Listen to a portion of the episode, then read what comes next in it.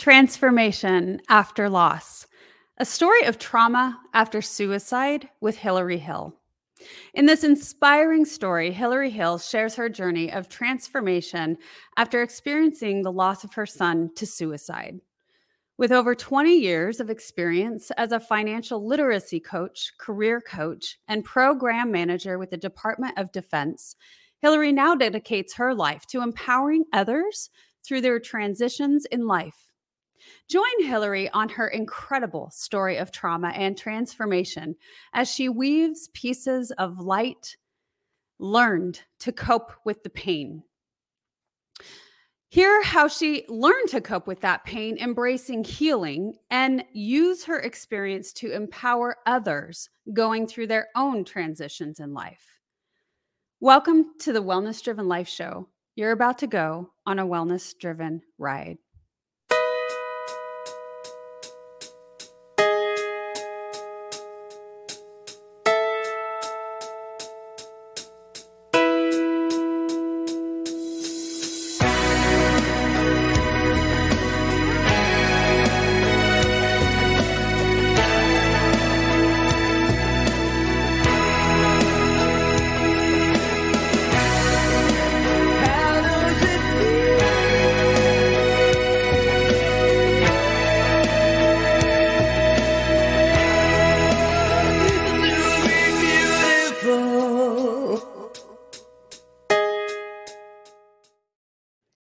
Kizik hands free shoes, motion sounds something like this. Kizik helps you experience the magic of motion. With over 200 patents and easy on, easy off technology, you'll never have to touch your shoes again. There are hundreds of styles and colors, plus a squish like nothing you've ever felt. For a limited time, get a free pair of socks with your first order at kizik.com/socks. Let me introduce our beautiful guest and someone who I can truly call one of my closest friends. Hilari Hill is an inspiring life coach and entrepreneur with over 20 years of experience in financial literacy, career coaching, and program management. After transitioning out of the Department of Defense, where she worked as a program manager for 18 years to support military members and their families, Hilari now dedicates her talents and energy to empowering others through their transitions in life. Her warmth, confidence, and confident expertise come from her own hard won experiences. She's a proud mother of four beautiful children and another 12 claimed as her own. Most recently, Hilari suffered the devastating loss of her eldest son to death by suicide, which propelled her further into entrepreneurship with empowering transitions life coaching. When not growing her business or among family, friends, or clients, she enjoys shopping, reading, dancing, drinking wine or coffee, and traveling, especially when accompanied by the love of her life, Ben. Please help me welcome Hilari Hill. Hi, Hilari. I can't hear you though.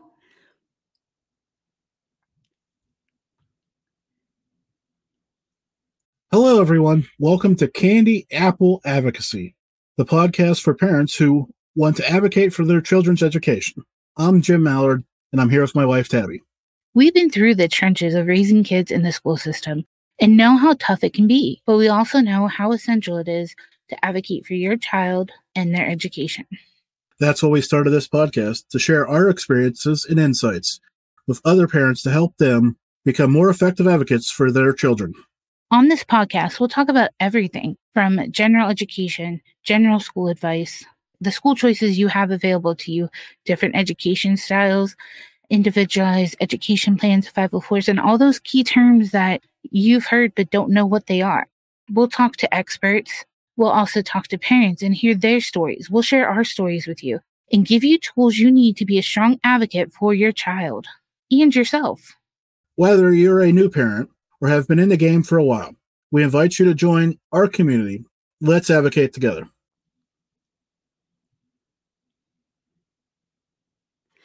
So, I just want to let the audience know that while Hilari figures that out, Hilari's become such a close friend of mine, and she has shared so many of her experiences with me. So I'm going to let her figure that out. And you know what? We're just going to run straight into our first commercial. So stay tuned. Hi, I'm April Hove, the managing director of the Fort Worth, Texas chapter of eWomen Network. I'm so excited that you stopped to watch this video. I've got good news for you. You have just discovered an international network of women entrepreneurs who are committed to helping you achieve, succeed, and prosper. We are on a mission to help 1 million women entrepreneurs each achieve $1 million in annual revenue. Here at eWomen Network, we have a complete success system that supports you every step of the way in building and growing your business. You being here right now is no accident. We're supposed to know about you. We want to meet you to find out how we can help you as well as learn about what you have to offer. With over 500,000 women connecting through 118 chapters across the US, Canada, Australia, and the UK, you are never alone. If this is resonating with you, please go to eWomenNetwork.com slash Fort Worth. Notice too my contact information. I invite you to reach out to me and check out our upcoming in person and online events. I am really looking forward to introducing you to our community. Okay, I think I hear you. Okay. Excellent. Yay. Okay. I love that. troubleshoot sometimes. No problem. It's it's really a pleasure to have you on the show. So I'm glad that we worked that out. Hilari, now you're a very close friend of mine. I know so much of your history, but why don't you share with the audience a little bit about you? Okay. So, uh, recently moved to the Dallas Fort Worth area in August. Um, had been living in Wichita, Kansas for the last 23 years. Was able to raise my four children there. Um, it was a great place to raise my children. I worked for the Department of Defense uh, with the Kansas Air National Guard for about the last 18 years at McConnell Air Force Base. So that's my background. I did airmen and family programs, which meant that I serviced uh, military members from the day they enlisted, if even before they enlisted, uh, their family members, such as moms, dads, brothers, sisters, girlfriends, boyfriends, spouses, and children, anyone that uh, loved on that military member. Uh, I could work with them, uh, share information with them and ultimately worked with the military member on all their um, quality of life programs. It's called the military life cycle. So we start them by going to basic training, we teach them financial literacy.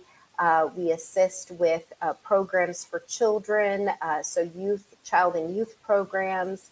Uh, we did um, uh, transition services. We uh, took care of them during deployment. So we have pre, during, and post deployment events, partnering with the Yellow Ribbon program, and worked with them through the whole life cycle, uh, helping them through struggles, difficulties, um, offered home buying classes, which is really fun, or referring them to another resource if they were planning to get married or having a baby soon.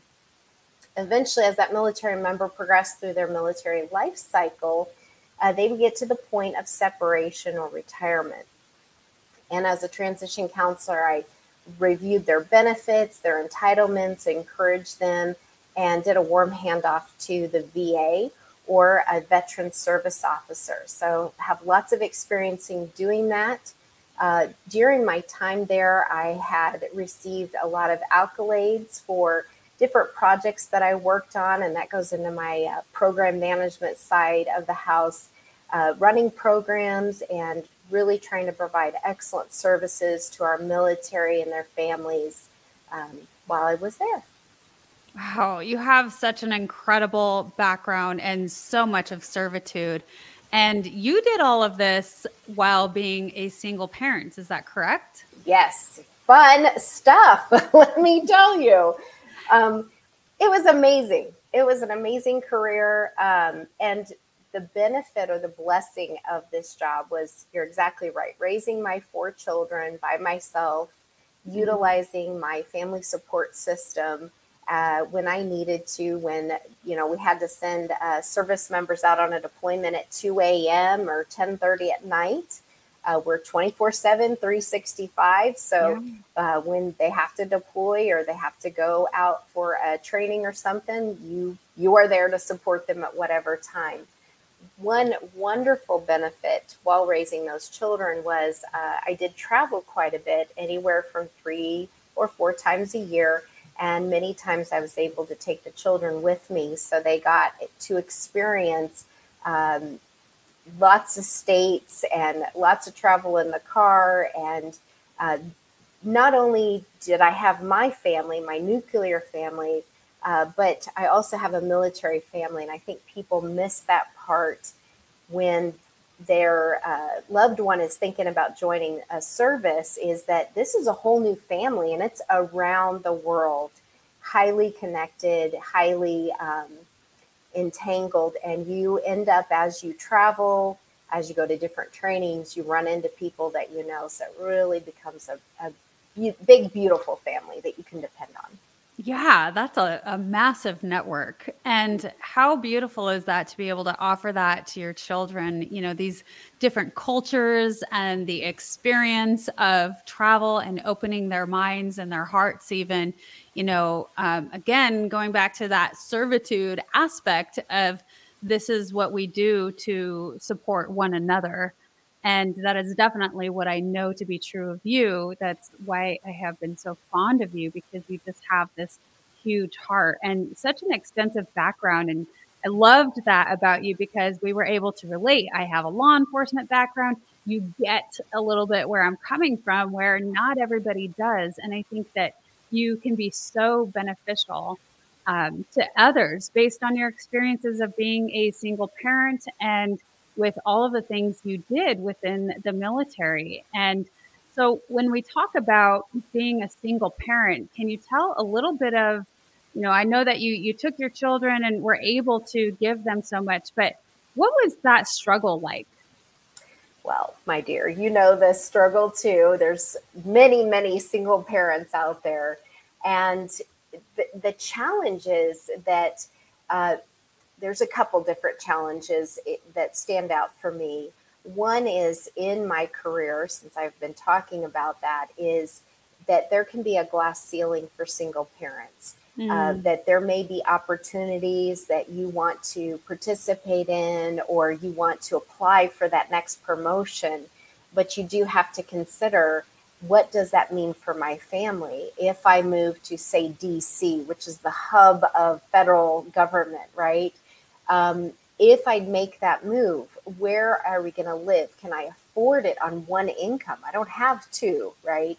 Uh, where are the schools going to be? What does my commute look like? Because again, as a single parent, uh, the child gets sick. I'm the only one to get the child from school and get him to the doctor or her to the doctor. And if I'm in downtown DC and we live in the suburbs, how is that going to happen? And and not having family support. So is someone going to move there with me or who do I already know in that area before I apply for that job? So I do talk about that glass ceiling a little bit. Within the home, there's other uh, challenges, right? When you're a single parent, guess what? You get to be the disciplinarian and you get to kiss the boo boos. You get to be the one that runs to the emergency room blood gushing out and you're driving and trying to hold a compress on the blood that's spewing from the kid's head. All the stories, yeah. yes, yes, exactly. Um, and so those are the challenges, but also uh, I get the opportunity, I had the opportunity to love on my children, to instill values that were mm-hmm. very important to me. Um, we had those deep conversations you do realize that, uh, like a friend of mine says, she says, Team Valentine. Well, it's team family, right? And yeah. when the kids get older and one can drive, it's like, hey, I need you to get your younger sibling to you know the the sleepover because i'm still working or can you help me and run to the store before it closes and get milk and and bacon for the morning because uh, i have a headache or i'm working on getting the other one to bed yeah and so you develop this very tight knit uh, reliance on each other and it, it can be a very uh, beautiful thing and i feel like uh, I did a very good job at raising awesome kids. I did have two children, my oldest two. Uh, then they joined the military, and then of course I have my younger two, and so they obviously saw that my service to the military, my dedication to these military families was really important, and that they wanted to be a part of that too. So they uh, followed. So at one point, uh, my maid or my last married name was Della Rosa. So at one point, we had uh, Justice Della Rosa, Xavier Della Rosa, and then Hilari Della Rosa. and it was like, which one of the Della Rosas are you trying to to get somewhere or email? You know, that was always challenging. Yeah. Yeah.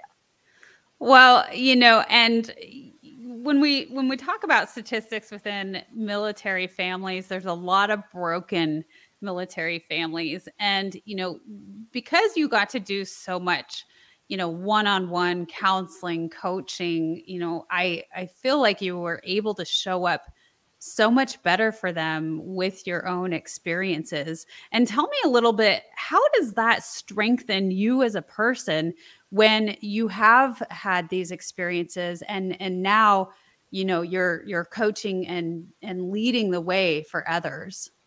Yeah those, that's a great question. So because of those experiences and and we've only touched on a few but i have an extensive history uh, i am able to identify with and um, connect with many people that uh, maybe assume that I wouldn't be able to. Uh, I, I get that a lot. They're like, I don't know if you can help me, but I was told to come talk to you. So I don't know why I'm here. And it's like, great, come on in.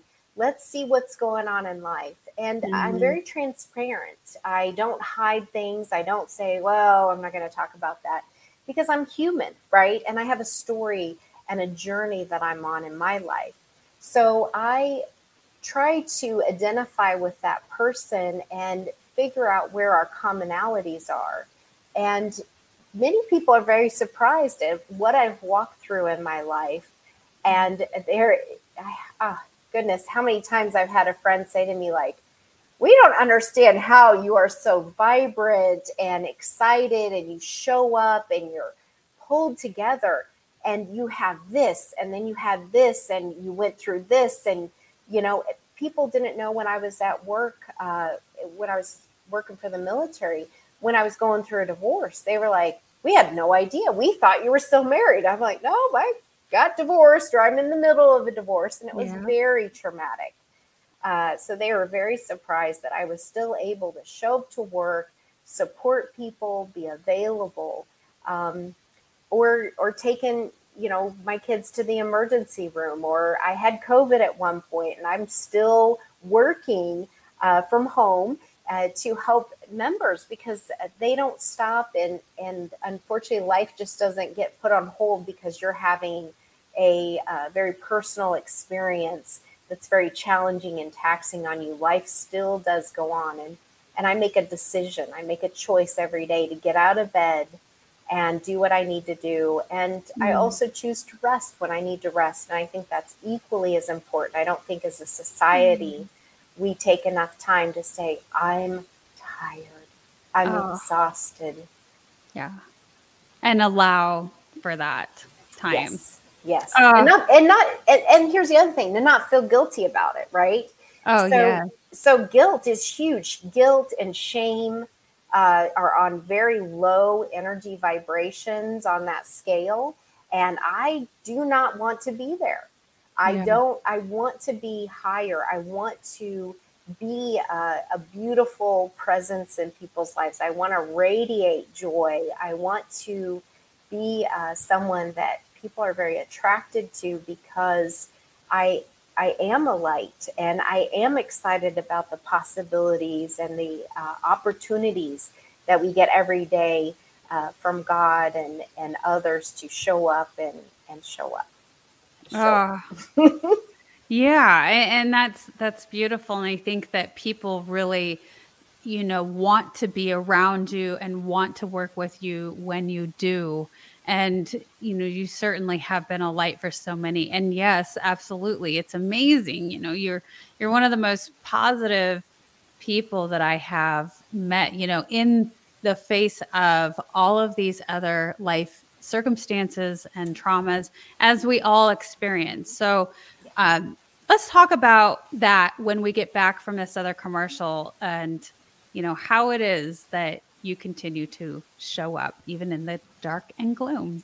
Yes. Hello, everyone. I am Kim Jacobs, the host of The Kim Jacobs Show, and you all know who's right here with me, Dr. Les Brown. How are you, Dr. Brown? I'm blessed and highly favored. Ladies and gentlemen, this is a time you want to give yourself a competitive edge. If you got a message, you have some knowledge or experience, a story, or if you want to do something adventurous and exciting with your life that can increase your credibility, expose you to millions of people, I'm encouraging you to have your own talk show. I used to have a talk show. That one talk show catapulted me to another level. Now there are more people watching the internet, as you are aware, than television. Yes. Come on, somebody. That's right. Dr. Kim Jacobs, she trained people on how to have their own talk show. She will train you how to do that. And now, with me working, partnering with her, now you have the combination of an audience, expansive audience. We have over 4 million people in all of our platforms, and the coaching you need to grow your business, to grow your multi level marketing organization, to draw more attention to yourself in this noisy economy. Go ahead, Kim. So, in the training that I do, Les, I actually do a six week training. It's one hour per week. And each week I meet with the individuals one on one. We go through and we talk about all of the things that's necessary for a show to become a reality. We go from how to actually identify your focus area, what's going to be your ideal customer that's going to be tuning in. We'll talk about how to get guests, how to get sponsorship, how to go about getting your lighting, your branding, and your banners, and everything that you need to know. And guess what, Les? They right. own their own content at the end of the day. And that's exciting. Now, if you're ready to to to create a shift in your business and in your life and increase your cash flow, I want you to go to kimjacobsconsulting.com. It's right there on the screen kimjacobsconsulting.com. You know, people say opportunity knocks on every door. Right. No, opportunity stands by silently waiting for you to recognize it. So I want you to recognize that this is a time for you. This is an incredible time to have your own talk show. It establishes a level of credibility. Yes. And by being exposed to people on a regular basis, it allows you to strategically begin to impact and attract your audience. She can take you in a place in yourself that you can't go by yourself. So go to kimjacobsconsulting.com. That's Kim Jacobs consulting.com. Did I say Kim Jacobs consulting.com? Yes, you did. Very good. Make sure you go there and sign up for the coaching, and we're looking forward to working with you. You have something special, you have greatness within you. That's my story, and that's Kim's story, and we're sticking to it. Bye for now. Bye bye. Okay, welcome back. So, you have just beautifully weaved, you know, your emotions. You have you have a very strong emotional intelligence. I think that's definitely what I would like to say. So you've you've had all of these more challenges than most yes. and having to show up. I think something about that is when we are parents and we have to be the the only face, and the only example, and also when we're in a position of power where we're leading others, you know, there's something about that where it just makes us stand up and show up a little bit more because we we feel like that's what we need to do. Yeah. And so tell me a little bit about let's walk into your experience. Your sons went into the military with you and how exciting that was. They followed in mom's footsteps. What were what was that like and maybe some of the challenges that were faced within the military life? Yes, yes. Uh, I think it's awesome. I'm a big advocate for the military. I see a lot of uh, great training and opportunities that are available to our military members. And those that take advantage of it really walk out of there with like this massive training record and all these accolades and awards. And they're very, very proud of what they've done. And they're just awesome people, awesome human beings that in my opinion, uh, I believe the civilian sector can absolutely capitalize on all the skills that the military members receive. Their leadership training. Uh, you mentioned emotional intelligence. That's those are courses we can take in the military, which I did several times.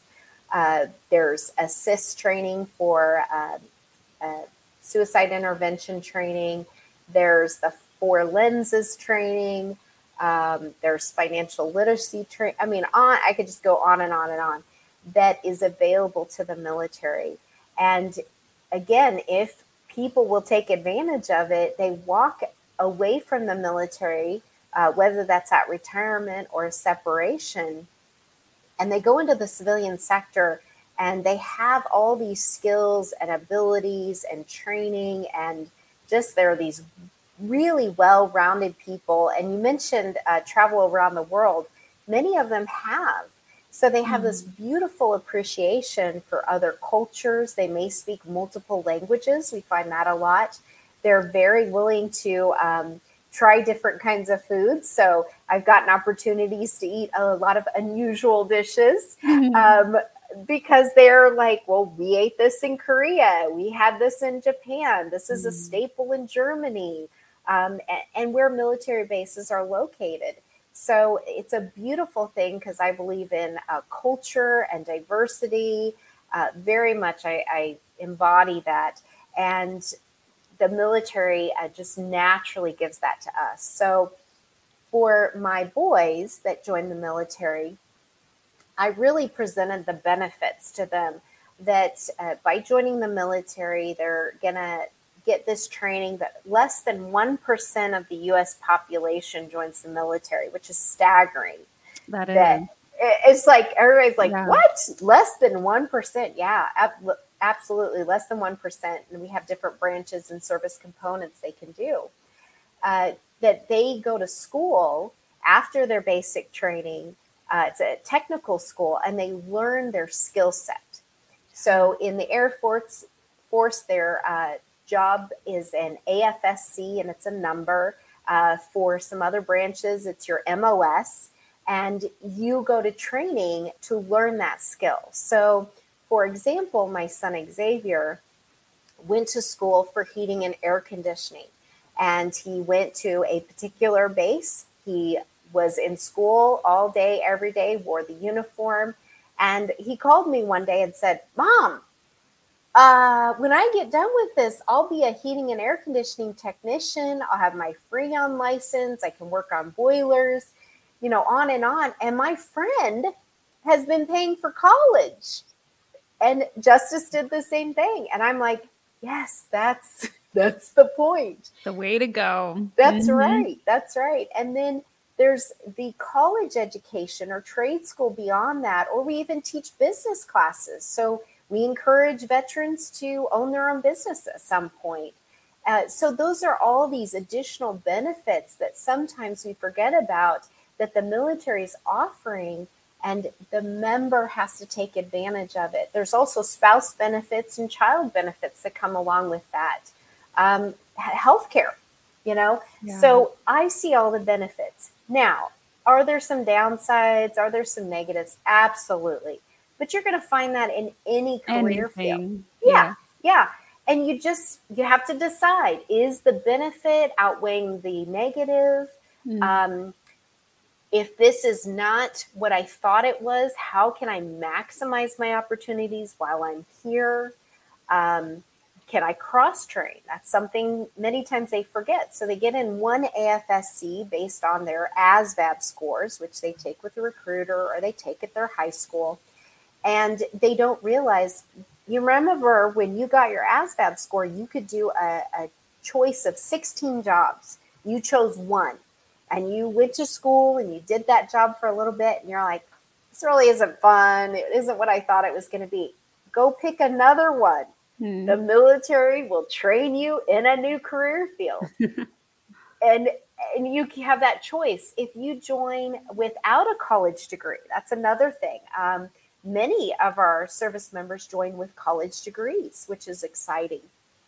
Uh, but say you join without a degree, then you uh, maximize your benefit of going to college. The military pretty much pays for all your college between uh, there's GI Bill, state, federal benefits, there's um, student loans, there's um, tuition assistance programs. And in the military, over course of time, you get a bachelor's degree. And now you decide you want a different opportunity as an officer. You can go from enlisted to officer and have almost like this second new career with new uh, expectations as an officer officer to lead others, to do strategic thinking, to um, really plan out missions or just uh, moving forward in a different capacity. So again, lots and lots of opportunities that that I have seen with the military, and if people will take advantage of it, you're just it's just mm. great. Just great. And you offer a lot of services to, you know, veterans who, ha- you know, again, transitioning Yes. out of that. So they've already gone through all those phases and now they're transitioning into something new. What is it like for so many people who are going into something other than? Because I know military life is one thing, it's very structured, it's, you know, you're in front of, you know, a certain type of people, it's the family, it's the network, and then you're coming into a different world. Um, and it makes me think Manley and I just watched uh, it's, I think it's called Dog. It's a Mhm. newer Ooh, movie. yeah. Uh, will bring you to tears, oh. absolutely. but really, just this soldier's transition from you know experiencing frontline service, war, and coming into a a different world. Uh, you know, completely different, and having to you know experience society once again and how challenging that is and then coming in to rely on his his friendships going back to his networks and the dog of course and how the dog itself you know was so trained to do one job and one duty and isn't really designed to be in you know a, a traditional society setting and so you experience that a lot and work with a lot of people with that it's almost like what i like to call it's an identity crisis Yeah. when you come from one extreme to another and there's a grief period with that Yes. Oh my gosh. Yeah. You just hit the nail on the head, my dear. Uh, You're exactly right. Is um, so within the military, they have a program called uh, TAP, and it's a transition program. I was a TAP counselor since 2012 when I first got trained, so a long time. And it's a, a curriculum, mandatory PowerPoints, hours of briefings.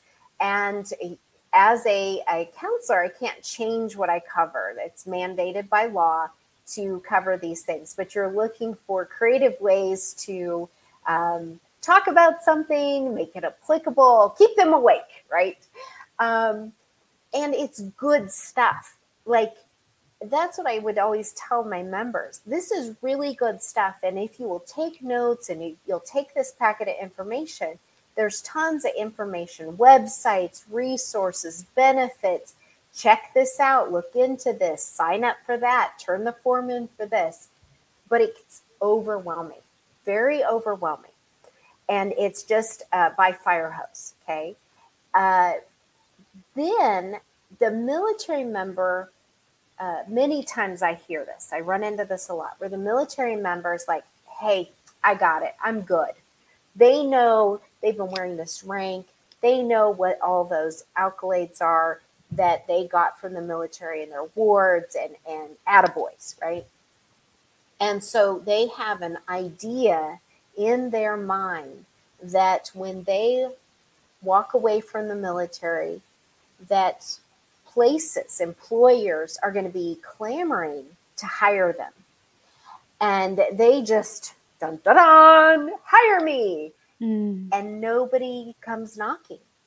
And many times veterans can go a year, a year and a half without getting a job offer. And there are several factors attributing to that. But that's very disheartening to the service member because here they have done so many things. They have been trained, they've gone on combat operations. They, they have this amazing background that, again, they, the civilian sector can capitalize on. They don't always know how. And quite frankly, the service member doesn't know how to reflect what their skills are on a resume, a civilian resume for a civilian employer. So there's two pieces there. Uh, but what can happen is that service member leaves, and, and you said there's a grief. Absolutely. I talk to them all the time about that. As you wear a uniform every day, that's part of your identity. Mm. There's a vernacular the military uses. We speak in acronyms. I can put whole sentences together with one acronym after another, and a civilian's going to go, I don't know, I don't know what she said. I don't know. but I can rattle it off because I know what it means and I know how to string them together. Mm-hmm. So uh, there's there's the uniform, there's the, the language. The, yes, yes. Yeah. Um, there's like you said, the expectation, it's regimented. So we see that a lot too. Is an I, I talk to veterans uh, or people separating the military, and I tell them, think about the culture of that future company that you're going to work for.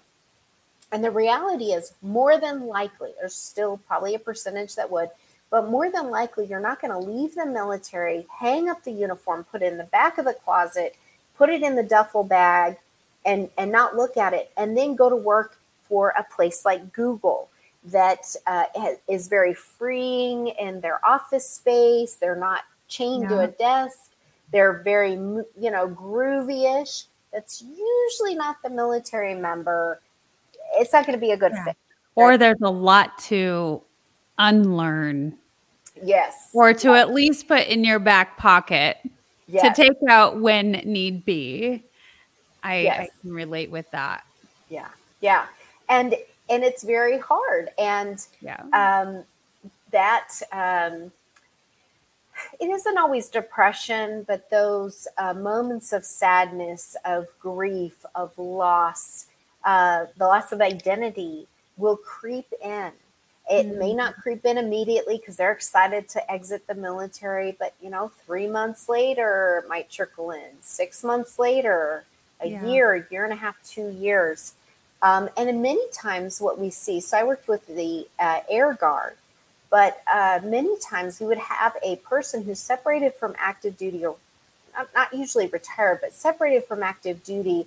They did, you know, their first or second enlistment, said, eh, this isn't for me. They go to work for a couple years and they come back and they come as a guard member because they miss the military structure. The structure, yeah. I agree. And that movie is called Dog. Channing Tatum is, you know, the the lead in the role and he does a fabulous job of really describing, you know, even when he's talking and and, and explaining his thoughts, his viewpoint on things and how different it is from everyone else who hasn't experienced mm-hmm. that life, that world, you yes. know, being across seas. I mean, it's a completely different thing you know, here in the US and, you know, when you're in a war zone. it's totally different. So people don't understand it. They don't understand the politics involved. And everybody has their own perception. And there was a really great scene where he's in a bar and he's talking to a lot of different women and having the conversations with them and how their viewpoints are and what his yeah. viewpoints are. And he's like, wow, this is not a good fit. And they're like, oh, this isn't a good fit. You know, so it's it's really interesting the perspectives and I can relate with it a lot because when I stepped out of law enforcement, it took me a really long time to, you know, really show up as a woman to be to be honest. Because you're in full uniform you have to have your hair back you you have to have this dominant you know aspect of yourself and when you put on that uniform it's it's like this armor and yes. you show yes. so differently and I remember the the first job I had. I was an office manager assistant at a mortgage company, and I would answer the phones sometimes. And they told me, April, you have to stop answering the phones. You're scaring away the clients. You know, they don't because I was just you know very yep. straightforward i i didn't have as much high pitch like the feminine side yes. it truly was it took years to learn how to show up differently, to show up how I do. You know, it didn't come natural when you have so much training ingrained in you. Yes. Well, let me add to that. So, uh, just today, a couple hours ago, I was at the Veteran Business Circle, which is a group of veterans. They have a Facebook page and everything and they find camaraderie. We find mm-hmm. camaraderie with each other because we understand each other. You don't have to explain shit, right? You just yeah. are like, hey, Marine Corps, yeah. Air Force, Army, Navy. They tease each other back and forth. We laugh about it. Um, and you can just throw in all those military isms, uh, mm-hmm. and we get it. And there's yeah. no judgment and that's a beautiful thing and they need that there's um you know i could rattle off a ton of resources but you know the vet center they have counseling programs they have opportunities for veterans to hang out with a cup of coffee and shoot the shit with each other why do you think the vfw and the american legions have been popular for mm-hmm. decades mm-hmm. because these veterans need to uh, be around each other it's it's again it's an identity it's a badge of honor they've worn, mm. and they need to stay connected because it is less than 1% of the American population yeah. that joins the military. Right. And again, it's really knowing that language and that certain type of communication. You develop a sense of humor that mm-hmm. most people don't get because you're in and around things that most people don't see. Yeah. And yeah, absolutely. So you're saying that um, maybe finding your tribe and community is a strong point here. Yes, absolutely, and and it helps with the transition. And and, and I'll give a great example too. So today uh, we have a guy that um, owns a garage door company, and on his vehicle it's plastered veteran owned, U.S. Marine Corps, dun da da, and he that's his identity. That's part of his identity. So then there's another guy there that's a window company guy. And then there's a concrete guy and there's a junk removal guy. And they are all doing business and referring people to each other. And they know, again, they know I'm referring my client to this veteran owned business because they're going to take care of them and I have mm-hmm. no worries. And if they don't, we're going to deal with this offline and take care of this because we're here to service, we're here to build our businesses, but we're here to support each other.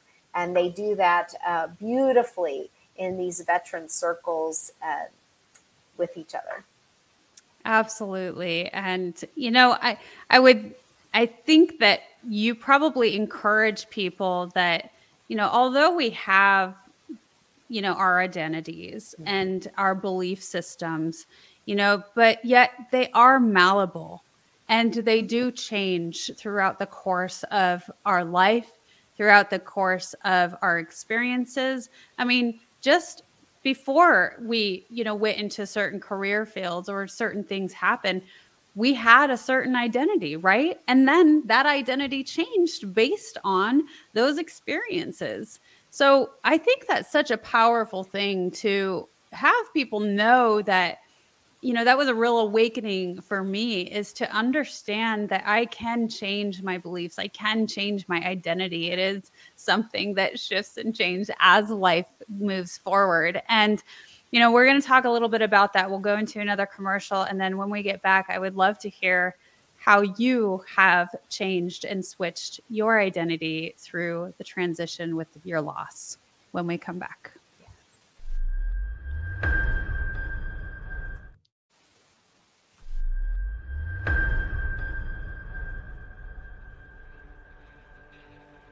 Bella Grace means so many things to me. Um, I still remember being a young woman and having that name in my heart. And I also am a mother of two young girls now. I love more than anything to spend time with them. I wanted to do something that would be empowering, deliver amazing, proven products that work to the marketplace, but most importantly, give amazing opportunity to people all around the world. It truly is her passion. After over 25 years in the pharmaceutical medical world, I've dealt with lots of doctors, lots of chemists, lots of scientists. So when I saw all the double blind clinical studies that validate and back up beyond a shadow of a doubt that have over 10 years of proven results, it's truly beauty from the inside out. We knew that we were going to be bringing a very disruptive force to the health and wellness world, and uh, that's exactly what we've done. We have exclusives to make sure that nobody can replicate or duplicate what we've brought to market the amazing shine, the amazing plumpness, the hydration. It's as if you're watching magic happen right in front of your eyes. It's something you don't get with the most expensive products out there.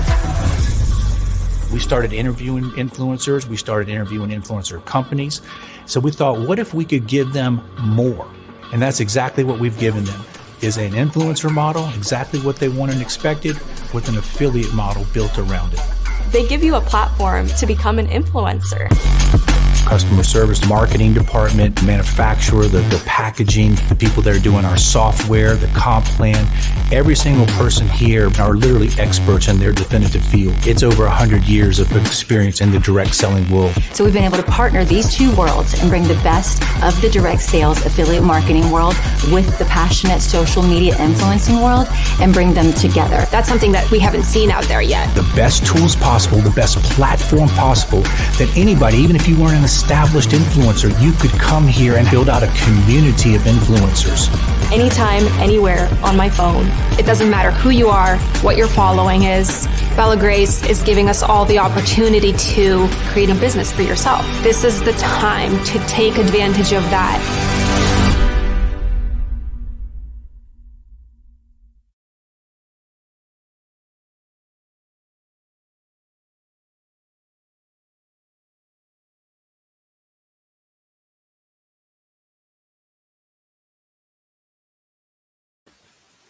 Discover more about Bella Grace in the description below. And coming back to Miss Hilari, share with us how you have really shifted and changed who you are, how you show up through your recent transition. Yes. So I,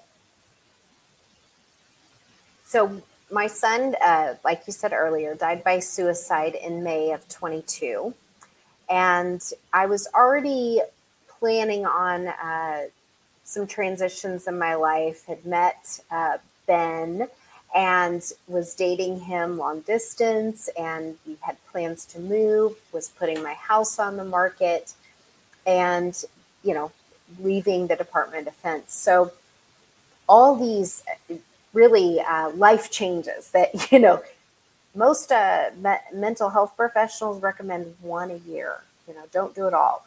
Well, let's just rip off the band aid and do it all. Get it done. Yeah. go big or go home, right? um, so, with that, uh, it does shift your your thinking uh, tremendously, and it uh, causes you to reevaluate things that you're doing in your life.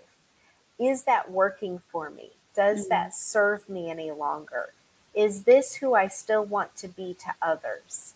Um, what what else am I capable of doing? And and it really coincided with those questions I was asking uh, before I moved, before he died, before I sold the house, questioning is this really where I need to be?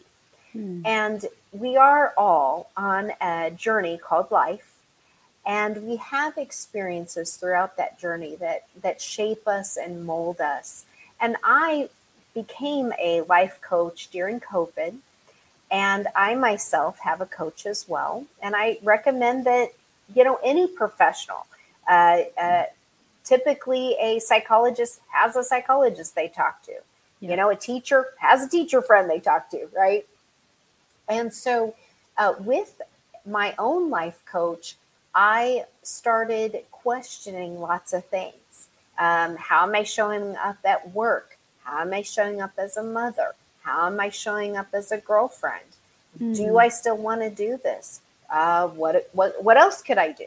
You know, Yeah. um, because we are multifaceted human beings. So, like you, for example, uh, you've done law enforcement, you've worked for a large uh, shipping packaging company, you've uh, taken care of children, you've taken care of your mother, you have been a wife, um, you're a daughter, um, you now have a podcast. So, and who knows what's next? Who knows what's next? Uh, Who you and I have talked about being a speaker on and big stages. You know, who knows? That could lead to writing a book, which could Yeah. lead to, uh, you know, I don't know. But when we go through these things in our life and we get to the point of this isn't serving me, um, this isn't where I need to be any longer. I need to do a change. Hmm. And they don't have to be major changes like completely changing your career field. That's one example. But it could be making a change in I'm going to show up to be a better partner to my spouse. Yeah. I'm going to take classes so I can be a better mother to teenagers. I'm going to, you know, fill in the blank. Hmm. And so, with um, those things that I mentioned that happened during uh, this last year, I got the opportunity to really define what do I actually want to do? What are my God given talents? I knew when I did my coaching certification, uh, it was within a, a few hours of starting. They explained what coaching is, what it's not, why do people do it, etc. And we took a break. It was all on Zoom at the time. And I just remember just like crying and going, "Oh my God, this this is what I'm supposed to do. This is why God could put me on earth. This embodies all these talents and again my history into a a career field, something that I could do to make money, support Hmm. my family, travel like I like to, Yeah. um, support veterans, other single moms, women, entrepreneurs through business coaching, uh, transition coaching, you know, all those things that I, I just, I, I- coaching for me has now, and, and has been actually since I, I got the training, has been just enthralling. Like I get so much energy by coaching someone. I get so excited for them. I'm really big on celebrating the victories as we walk that journey together. Um, I become their accountability partner. Did you get your homework done? Where's your stumbling blocks? You know, Yeah. I get to be their biggest cheerleader and go, "Oh my God, you did it! That's awesome!" And and also to sit there with them and hold space Hmm. when it's not going well. Yeah. And and sometimes when we change, a, a, pe- not everyone is supposed to walk with us as we change, right? Um, that's a big statement. Yes. Yeah. Uh, can Yeah. you say that again? Because I think it's very powerful. Yeah. Not everyone is supposed to walk with us as we go through the changes. Mm. And it's very hard. And I had a conversation with someone this week yeah. about that, where a longtime friend uh, said there was a situation, they had an opinion that was very different than the person I was talking to, and that friendship has ended. And that's really hard. And you grieve the loss of that friendship because they yeah. cannot walk the rest of the road with you. Yeah. And we have to know when to let them go. Yeah. And it's just super hard. But my mom tells me all the time you can't keep everything. If you keep everything, you have no room for new.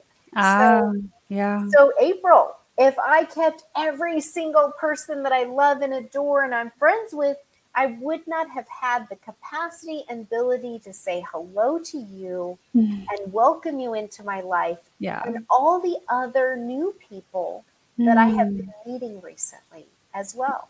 Yeah. Because there's only so much, right? There's only so much of me. There's no, and all the possibilities, you know, the the what ifs, you never know. And I think that's one of the beautiful things when you really open up to this discovery aspect, you know, like this curiosity, because it could be better than you ever imagined possible. You know, the new person that you get to meet, the new, you know, place that you get to visit, the new experiences, the new life.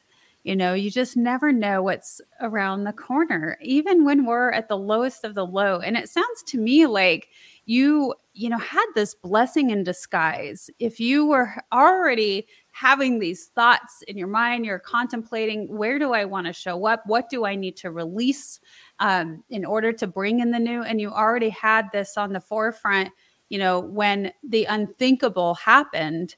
I think that it was a blessing in disguise, you know, in a sense, because you already were in a space, you know, to hold something. And, you know, I think that we could never really feel ready no, no, you do it scared.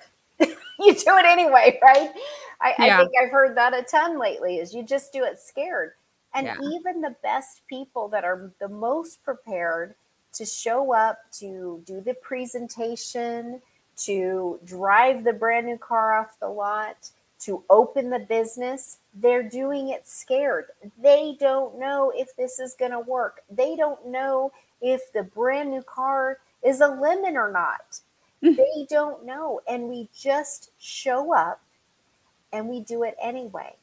And we take um, the challenges that come along with it and the opportunities, and we have to kind of like ride that wave that is part of our life. And we learn from those experiences. And so, uh, you know, very tragic that my son died. Awful, awful, awful. But I can't change it. Mm-mm. And I I'm trained.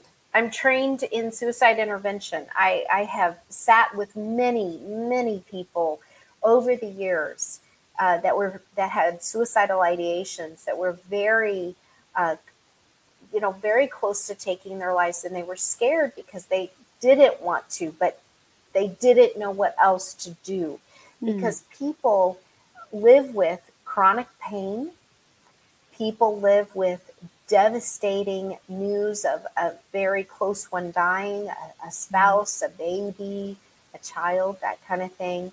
Uh, they live with um, awful circumstances. Uh, PTSD is huge, huge PTSD, and they just they never get relief, or they don't ever think that there's relief. Right. And you get to the point where I don't know what else to do because I've tried this, I've tried that, I tried that, and I don't see the hope. Yeah. That it's going to get better because I've tried everything I know. And it's scary. It's very scary. And people, I talk to many people too. Uh, I, I won't say everyone, but I think many, many people, uh, more than we realize. Uh, but almost everyone has had a a period of time in their life where they could have become suicidal, or they were suicidal, or they had suicidal ideations, or they attempted, right? Mm-hmm. And we, like many things, that's kind of taboo. I think we're getting better about having these discussions. But the reality is, anyone could get to that point if given the right set of circumstances. Yeah. I want to I want to say something for me personally on that. I had this experience when I was um, a new law enforcement officer, and it was my first suicide. And um, so when I went into the home, you know, I saw the pictures on the wall and it was family photos and it looked so happy. And there was Disney photos. And I continued to walk through the house. And when you went into the, the back room, it just felt so dark and cold and um, just a, a very heavy negative sort of energy. And, and I saw a woman who had, you know, taken her life. And um, what happened was the story was that she dropped off her two children at the school bus that earlier that morning and she came home and she offed herself. And I swore as a mother at that time that I would never be so selfish as to take my own life. You know, having the children to take care of. I just thought that was the most selfish thing anyone could do. Sure. Well, my perspective on that did change. And like you said, you know, anyone can really get to that point given, you know, the right circumstances, the right cocktail, right? Of yeah. of just the crap. Life. Yes. Of the crap of life and and challenge and turmoil. So never say never is the lesson that I received after that. Now, this is many years later, but still, never say never. yeah. And, y- you know, yeah, we, but that's the point of life, right? You know, we go through these ebbs and these flows, these ups and these down, and that is to be expected. Nobody gets out without that. Unscathed? No, no way. no, and so, you know, it's also giving a different perspective and space for people who choose to go all the way with that and having a sense of understanding and compassion with that and to not be so judgmental. It's easy to go that route when you think you know it all or have it all or feel like, well, they could have but the reality is everybody is an individual and we all make our own choices and we make our choices every day. And you said in the beginning, I choose to show up this way. Yep. I choose to think this way and to not allow myself to go back into these negative thought patterns, which is easy. That's the easy way. Oh, sure. Absolutely. And the thing is, uh, uh you can um, I didn't realize this until I was in my grief group recently that that um, I guess I did realize it, but I had to think about it. And he died by suicide, but I feel no shame surrounding his death. Mm. And I don't feel guilt surrounding his death. And if this had happened 10, 15, 20 years ago, heck, I don't know, maybe five years ago, uh, I may have been looked at differently. Mm-hmm. I may have been treated differently. I've heard those stories uh, where uh, I was talking to a gal, her mother died by suicide uh, when she was 16, and I think she's probably late 50s, early 60s now. And just nobody came to support the family. Nobody mm-hmm. wanted to be around the family, almost as though it was contagious. Yeah. Mm, it's uh you know, we we have definitely shifted I feel in that and you know, still coming out of that. There's mm-hmm. absolutely those, you know, where where you're treated like that, you know, the societal norms, the societal thinking and you know, it's easy too, you know, when I you know was feeling a certain way, you know, with my children not coming with me or whatever, you know, I felt like, oh my gosh, society is going to judge me. Yeah. And that was very hard to mm-hmm. try to push away and not uh, not allow that thought to start sinking in and it's easy to do that. But i think that mental health is such an it's on such an uprise of an awareness and i feel like you and i are here right now talking about it. I think that people are starting to really talk about it and i feel that that's going to be one of the greatest shifts one of the greatest uh, empowering things that we can do is to really start letting people know you're not alone this is you know a thing this is common here's stories yes. this is our stories so uh, I think it was yesterday. Uh, someone said this to me, and I'm gonna screw it up, but but it was really uh, I think very telling. Is um, we have physical health, right? And some people are in good physical health. They work out, uh, they stretch their body to the limits, they they build those muscles. And we have people with poor physical health.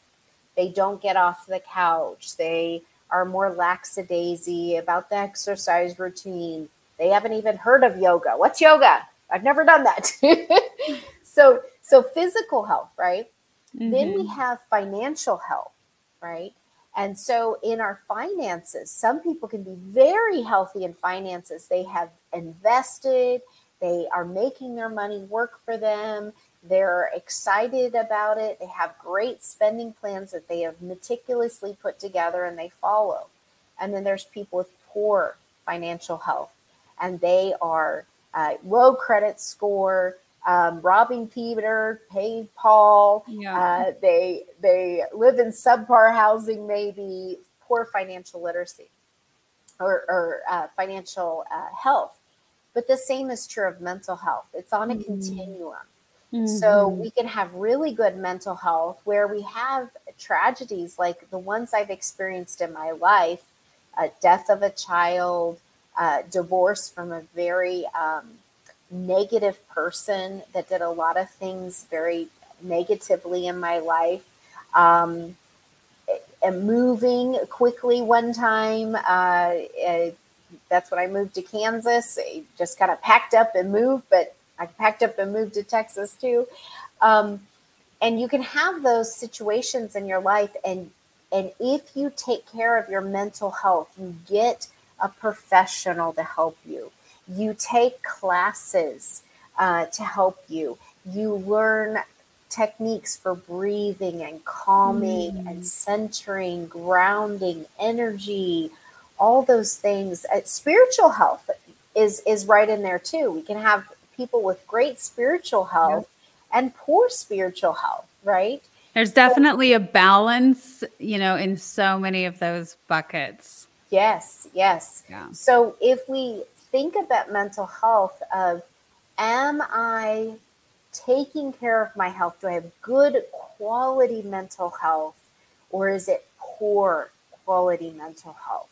And mm. I'm focused on the negative and I can't see any good and I don't seek help when there are traumatic events. And PTSD, one, you know, one of those diagnoses is present possibly in every one of us where we've had a car accident that was just jarring. Uh, mm-hmm. Uh, we had a, a, situation where someone injured themselves in front of us, someone died. You know, mm-hmm. PTSD can happen to anybody. And do you stay in that and you ignore it and you shove it down into that box? Or are you willing to open it up and say, this is going to hurt and it's painful, but I want to be better. I want a mm. better mental health so that I can show up for family, for friends, to be present in my life, have good relationships, have a great uh, job, career opportunities, uh, and, and on and on. Yeah, the um, mental awareness is is huge in making those choices. Let me move into this. Um, Manly said, yes, we shouldn't shame people. It's not part of the solution to mental health. Walk a mile in someone else's shoes. Yeah, absolutely. And um, he also said, thank you for being brave enough to share and a light. Thank you. Mm yes. Well, thank you. Mm-hmm. Um, I want to ask Hilari is, you know, as we come to a close, is there anything else that, you know, you would like to share with our audience as we leave here today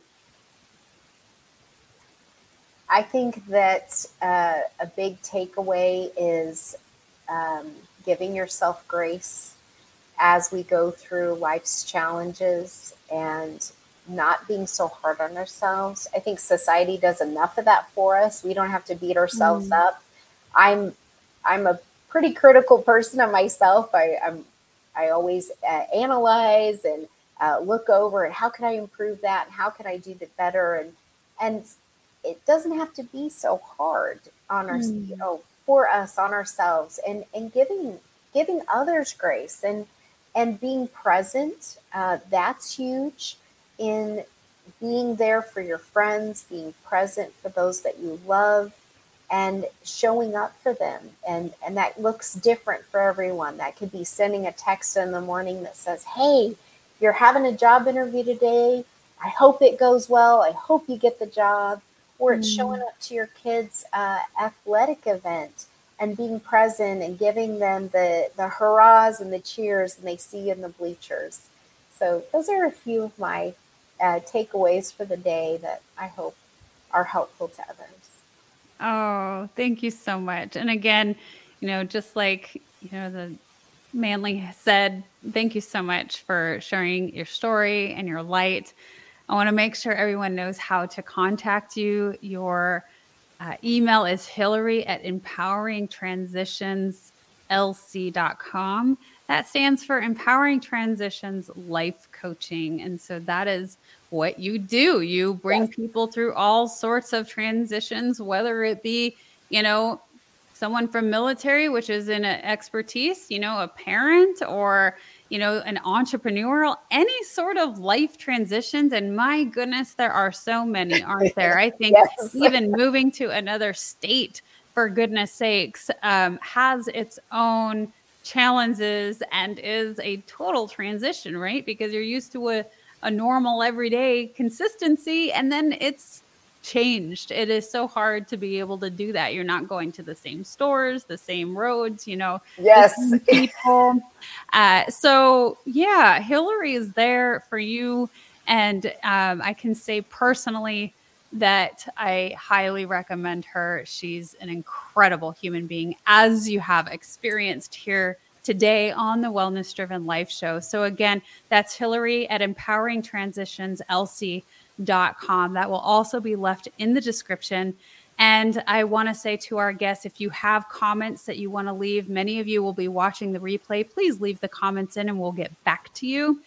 And Thank you so much. The show would not be possible without your generous contributions. You can donate to the Wellness Driven Life Show, Cash App, you know, PayPal, so many options. And when you donate on the website at www.thewellnessdrivenlifeshow.com, you'll be left with an email follow up you can keep for your records. So, that being said, thank you so much, Hilari, for being our, our honored guest on the show. I love all your stories. I I'm so excited to see what's next for you. I see the most beautiful transitions um, happening for you. And it is such an honor and a privilege to be a part of that and along your side. And yes. it, I feel very grateful. Yes, I'm excited for you too, because I know that this is great and it's going to get even better. And uh, opportunities are also coming for you as well. And just be ready for them and be excited when they hit because they're going to they're going to show up when you were least expecting it and it's like whoa okay. Well this is our our friendship is a beautiful example of you know community and being there you know to lift each other as we climb right? It is it is definitely a part of the journey that you don't want to leave that piece out. You don't want to leave community out. There's so much power in that. So I want to say goodbye for now, and we will see everyone tomorrow. Bye. Goodbye.